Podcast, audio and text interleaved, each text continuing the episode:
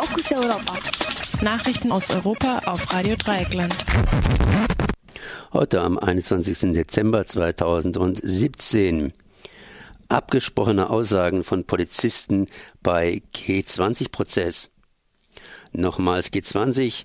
Angeblicher Erfolg bei der Öffentlichkeitsverhandlung geplatzt. Peru. Massenproteste gegen Korruption des Präsidenten. Sprengstoffanschlag von Sonntag offenbar mit rechtsextremem Hintergrund. Beim Prozess gegen einen Demonstranten gegen den G20-Gipfel in Hamburg gibt es scharfe Kritik am Prozessverhalten der Polizei. Wie Taz Frankfurter Rundschau berichten und Frankfurter Rundschau berichten, konnten die als Zeugen vernommenen Beamtinnen vorher Ordner mit den gesammelten Aussagen aller Kolleginnen einsehen. Der Verteidiger des im Prozess angeklagten russischen Demonstranten wirft den Beamtinnen vor, ihre Zeugenaussagen rechtswidrig abgesprochen zu haben. In den Räumen der betroffenen hessischen Beweissicherungs- und Festnahmeeinheit BFE hat sich anscheinend ein Ordner mit allen Zeugenaussagen, Vernehmungsprotokollen, Vorladungen und Anweisungen befunden, der den Beamtinnen frei zugänglich war. Dies sagte ein Beamter im Prozess aus. Zusätzlich soll ein zweiter Beamter relevante Dokumente aus diesem Ordner kopiert und mit nach Hause genommen haben. Das Gericht bestätigte die Vorwürfe mit einer Einschränkung. Der Ordner in der Dienststelle sei nicht allen Beamtinnen frei zugänglich gewesen, sondern nur den Dienststellenleiter und einzelnen Beamtinnen, die ihre Zeugenaussagen vor dem Prozess lesen wollten. Allein dies sei aber schon ein Privileg von Polizistinnen, sagt Matthias Wisbar vom Republikanischen Anwältinnen und Anwaltsverein. Mit dieser anderen äh, mit dieser anderen Zeugen nicht möglichen Vorbereitung ließen sich keine Widersprüche in den Zeugenaussagen vor Gericht mehr aufdecken, kritisiert auch der Verteidiger des Angeklagten Alexander Kienzle.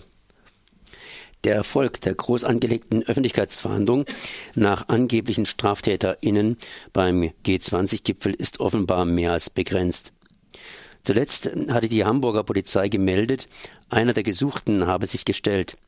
Nun wird klar, der Mann ist ein rechter Medienaktivist, der als Videoblogger über die Ausschreitungen in Hamburg berichtet hat. Das Video ist seit Monaten online frei einsehbar. Das Video zeigt den 29-Jährigen aus Nordrhein-Westfalen neben Barrikaden im Schanzenviertel und angeblich exklusives Material aus einem geplünderten Supermarkt. Der Mann selbst berichtet auf seinem Blog ausführlich über seinen Aufenthalt in Hamburg. Warum die Soko Schwarzer Blog auf dieses Video und damit auch auf die Identität des Mannes nicht vorher aufmerksam geworden ist, bleibt offen. Unklar ist auch, äh, welche Straftat von erheblichem Ausmaß dem Mann mit großer Wahrscheinlichkeit zugeordnet werden kann. Nur unter diesen Voraussetzungen ist eine Öffentlichkeitsfahndung überhaupt zulässig. Das Fahndungsfoto ist mittlerweile ohne Begründung von den Seiten der Polizei gelöscht worden. Nach Ecuador betrifft der Odebrecht-Skandal jetzt auch Peru. Am Mittwoch demonstrierten tausende Menschen in der Hauptstadt Lima gegen Korruption in der Politik.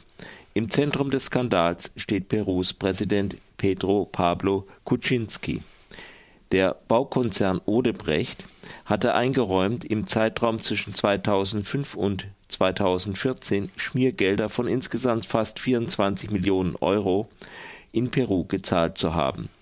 Rund 4 Millionen flossen an Beratungsfirmen, die enge Kontakte zu Kuczynski unterhielten. Als Gegenleistung bekam der Konzern Bauaufträge zugesprochen. Kuczynski sieht sich nun im Parlament mit einem Antrag auf Einleitung eines Amtsenthebungsverfahrens konfrontiert. Darüber soll am heutigen Donnerstag abgestimmt werden. Der Präsident nannte den parlamentarischen Vorgang am Mittwoch in einer Fernsehansprache einen Staatsstreich. Der bereits am Sonntag begangene Sprengstoffanschlag am Hamburger S-Bahnhof Friedel hat offenbar einen rechtsextremen Hintergrund. Der mittlerweile verhaftete Verdächtige Stefan K. wurde bereits 1992 wegen Totschlags verurteilt und war lange Zeit aktives Mitglied der rechtsextremen Szene in Hamburg. Gegen Stefan K. wird von der Polizei allerdings nicht als politisch motivierter Straftäter ermittelt. Vielmehr wird K. der sogenannten Trinkerszene zugerechnet. Das trifft zumindest teilweise auch zu, ignoriert aber die jahrelange Zugehörigkeit zur rechtsextremen Szene. Der Verdächtige hatte 1992 zusammen mit einem anderen Neonazi einen Mann totgeprügelt, der Adolf Hitler als größten Verbrecher bezeichnet hatte. Allerdings ist K. nach der Verbüßung seiner Haftstrafe nicht mehr im rechten Kontext straffällig geworden, weshalb die Polizei ihn nun nicht mehr als rechtsextrem einstuft. An dieser Ermittlungspraxis gibt es seit Jahren Kritik. Der am S-Bahnhof Fredel explodierte Sprengkörper enthielt nach Polizeiangaben Schwarzpulver und eventuell auch Schrauben. Ein Wartender wurde bei der Explosion leicht verletzt, ebenso ging eine Scheibe zu Bruch. Die Frankfurter Rundschau hervorhebt, ist Fredel ein stark Immigranten geprägter Stadtteil, der kaum zufällig als Tatort ausgesucht wurde.